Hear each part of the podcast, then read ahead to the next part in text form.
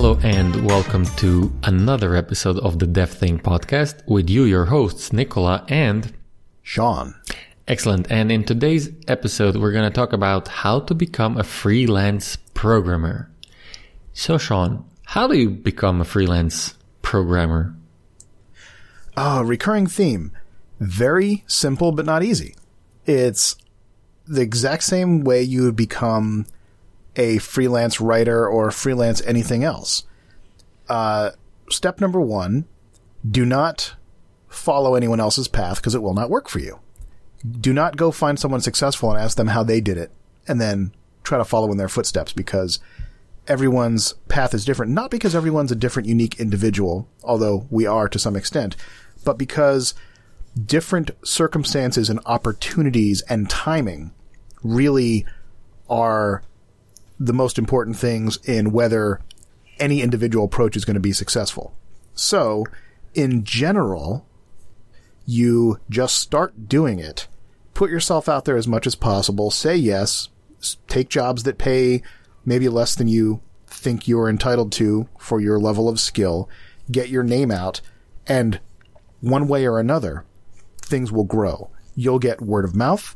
You will have some work out there on the internet that someone stumbles upon and it happens to be something they're looking for or someone will notice you for some other reason and things will start coming to you and don't give up if it's the thing that you are really passionate about. If you think, Hey, if I could do this and work from home and be, do my own thing, that would be like being retired and not having to work and getting free money. Then that's probably the thing for you. Just keep doing it until you make that happen. And it's not going to happen overnight. And you are going to start off making $15 a month. And then the next thing you know, you'll be making hundreds of dollars a month. And then you're going to have a month where you make $15 again. And that's just life. That's what you've chosen. So make sure you really want it and then just keep doing it. And eventually it'll come back around to you. Excellent. Agreed. Uh, I would just go a bit uh, like uh, in detail in terms of uh, like freelance programming stuff. There are sites out there, right? Like if you come to mind, freelancer, Odesk, that was called it like back in the day. I think it's called Workly nowadays. Go there, create a profile, and start applying to jobs. However, don't. Okay, Nicole, but you just said start. Uh-uh. Go and these sites, like back in the day, they had this. Uh, you could, you can, uh, like fill out, I mean, fill out, go and do their exams, like English exam, uh, Java exam, whatever, you know, your special specialty is in, go do their exams. And why? Why invest time? Somewhere, actually, I saw even money. You have to pay money to get and to like do some uh, exam. Because when you apply to a certain job, they will see, oh, look, this guy is a certified 94 percentile kind of dude. You know, oh, let's go with this one, right? That's going to so help, help you so much. It's crazy.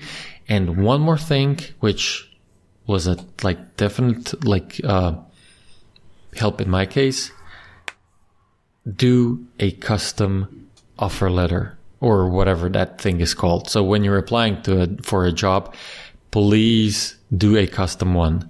It is gonna do so much for you because I've seen over and over like canned replies from I'm not gonna name what kind what which countries uh, or stuff and stuff like that, but literally you could see like people applying or like I would say automatically and what I've heard other like employers do, they just like threw that all away. They knew that this is just like automated, like script doing it. And mind you, there were still people behind those scripts. Uh, but you know, they didn't take these people because if you don't take the time to actually read the freaking job description, how are you going to then again help me with solving this what I want? Right? You probably won't. And at some point in time, people started, employers started adding uh, lines like, please add, uh, I don't know, ABC1235 into your application just so that we know that you actually even read the job description, right? Yeah, like a Craigslist ad. So here's the part where I'm going to disagree with you almost everything you said because Excellent. I want to hear this one. basically you say these sites which are commonly known as pay to play sites. All right. So these pay to play sites are sites where you pay money. Uh, they, they're, the entire thing is a business. They want you to pay a monthly fee. They want you to do their certifications or upgrade to the gold plan so that you can apply to more jobs or so that you can get more detailed information. Like, for example, if you want to see what other people are bidding or what the average bid is from others so you can adjust your bid accordingly, you need the premium membership. You can only apply in some cases, or maybe all of them, to a certain number of jobs. And if you want to be able to apply to more, you have to pay for a higher plan. You do get tons of people in third world economies where a dollar is worth way more to them than it is to you, who will undercut you at every turn and do terrible quality work, but for the money, a lot of people are willing to pay it. You'll have contests where, and this is something that my wife has done very recently. She will enter a logo contest. She will follow the instructions. She will spend time making something custom that's exactly what they want. And they'll end up pick, picking something and paying this person for artwork that was literally stolen from a clip art site. And I'm not talking about once, I'm talking about almost every single contest that she participates in. She can show you the exact site it came from and look, they changed the color of this and they submitted it as their own work. There is little to no protection from fraud. There are cases, if you look them up specifically with Upwork, where a person who is a seller on the site lodged a complaint against a freelancer and the freelancer who was working on Upwork for years and had a lot of money that when you get paid through them, they hold the money and you have to explicitly withdraw it. They froze his money and just kept it and there's nothing that he can do about it. These sites are full of scammers. I would say probably 80 to 90% of all people posting jobs and 80 to 90% of all people applying for jobs are scammers. The ones that are posting jobs are actually only trying to get US citizens to apply for them so they can lure them off the site onto Skype and try to convince them to engage in a deal with them where they buy your account as a US citizen that so that they can go commit scams with a US account and be more trustworthy at which point they ruin your reputation. You get your account closed down. And as I said, a lot of the applicants are scammers to an extent in that they are going to do the minimum amount of work. They're going to go copy paste something off the internet and submit it as their own work in order to try to get jobs done. And then, even if, even if you navigate, you look at a job and you say, I'm not going to trust this job, and you find something that's good and you apply to it with one of your limited bids, and we know if you're trying to accomplish anything in the freelance world, you have to do 90 to 95% marketing, maybe 99% marketing. You have to throw out 100, 200 proposals to get one job. And these sites don't even give you enough proposals to even throw out 100 or more a month without paying extra money. But let's just say with your few proposals you do get, you find a job and it's not a scammer and you make a proposal and they accept you and you get paid and everything goes perfectly. Okay. I guarantee you, you're going to be making probably 10% of what you're actually worth on the open market. If you're a graphic designer, if you're a writer, if you're a voiceover talent, if you're a computer programmer, you are going to find someone that wants to pay you $100 to make a Facebook clone or $20 to write an article that should be hundreds of dollars because all the other people on this site, it's a low barrier to entry. All anyone has to do is create an account and password and they're now competing with you. So it's what everyone knows is a race to the bottom. So if you're doing something that would make you $500 in the real world, you're probably going to get paid $15 for it. It's not even worth your time. And then on top of all of that, your skill that you've spent years or decades developing to where you would truly stand out in a fair marketplace, it, you're now going to have to spend that skill for free every day, a hundred times a day to make a proposal, to do an audition, to do a demo, to do whatever you have to do to, to prove that you can do the thing. Just to get rejected in favor of a job that never gets awarded to anybody because it was just a scammer trying to collect people's information or steal their accounts, or you get underbid by someone who copy pasted something they found on the internet and there you are trying to be a professional and you're just completely screwed. And so actually, information? actually, Yeah. I, I yes, I know where you're going with this, and I'm done. Uh, yeah, actually, everything I need to so say. yeah, there. I mean, there is a solution to this, and there is a next level to this. Uh, back in the day, you had to start somewhere, right? I mean, but and this back in the day goes like ten years ago, right? And I would even argue that it was easier then, even though you had these like a lot of people like posting. But let's say that uh, at least back in the day, uh, English was my uh, like stronger side, so I at least had that right. So you could stand out with that a bit. Uh, actually, to answer you on these contests things, uh, you know what they do? They themselves create like two or more accounts. They pay themselves. They lose whatever the percentage is that they take.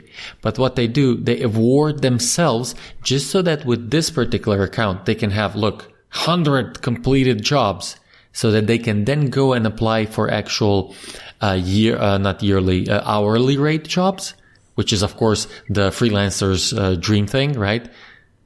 Uh, that's what I saw them doing, right? So that's where this, uh, you're like, you're looking at it. Why the hell was that, you know, logo picked?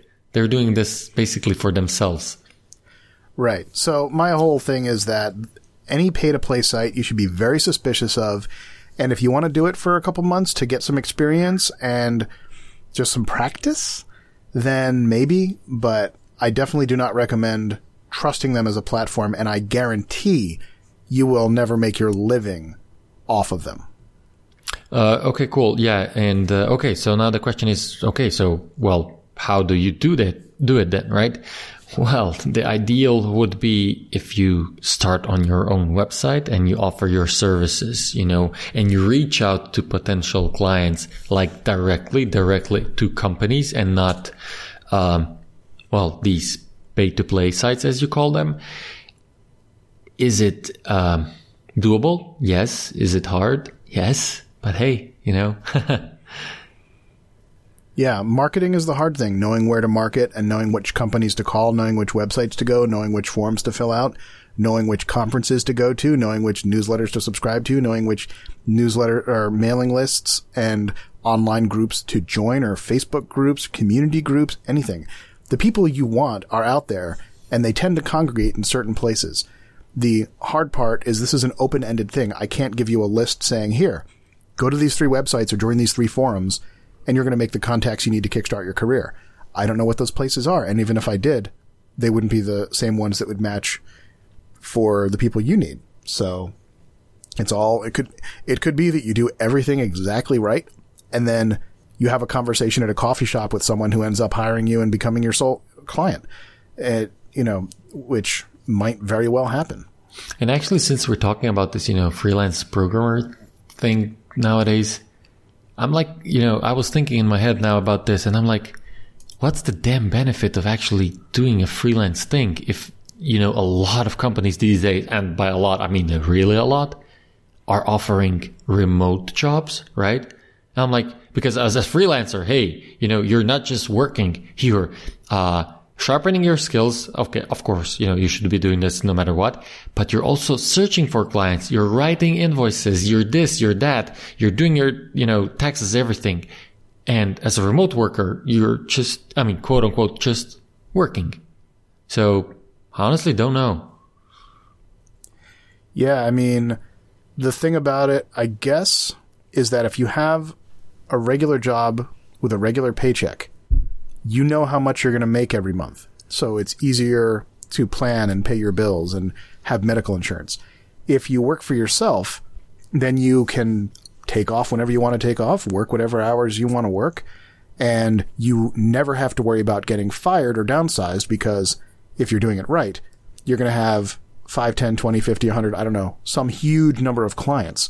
So at any given time, if you lose a client, you don't have to worry about how you're going to pay your rent the next month. On the other hand, you're always having to worry about how you're going to pay the rent every month because you don't have consistent money coming in.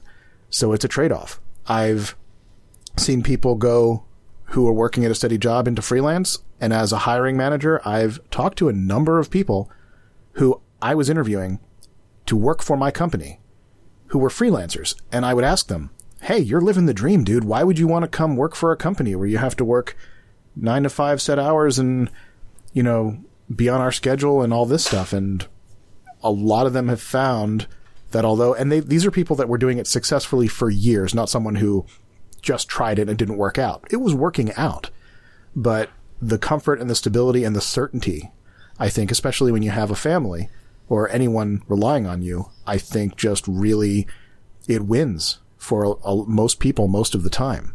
Of I, course, those aren't the people who become Bill Gates and Elon Musk, but you know, everyone's got to have their their priorities. Yeah, definitely. I agree with the family part because, you know, when you're in your 20s, uh, especially if you're not married and all that stuff, especially on top of that, if you don't have kids, hey, you're able to go to some like literally remote country, work from there, live from there, travel the world, you know, and basically put in, if you need to, 48 hours in, in one go just to finish this uh, project that, you know, you're going to get paid a lot of money for.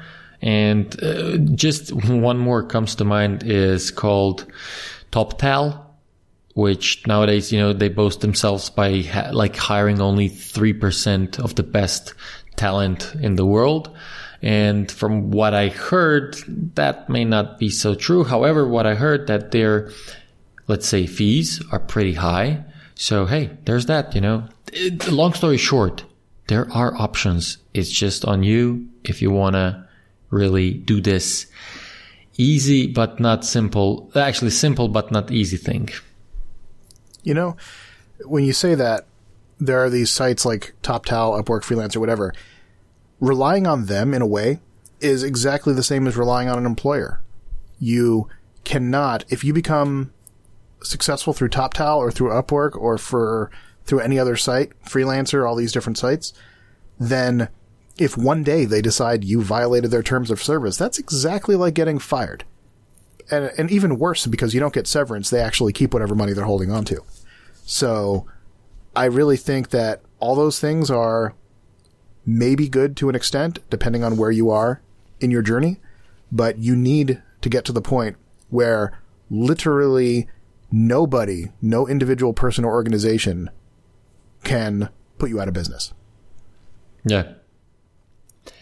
But for that, you're going to have to work on your own things, put them out. Yep. Anyways, yeah, again, recurring theme. Just effing do it, right?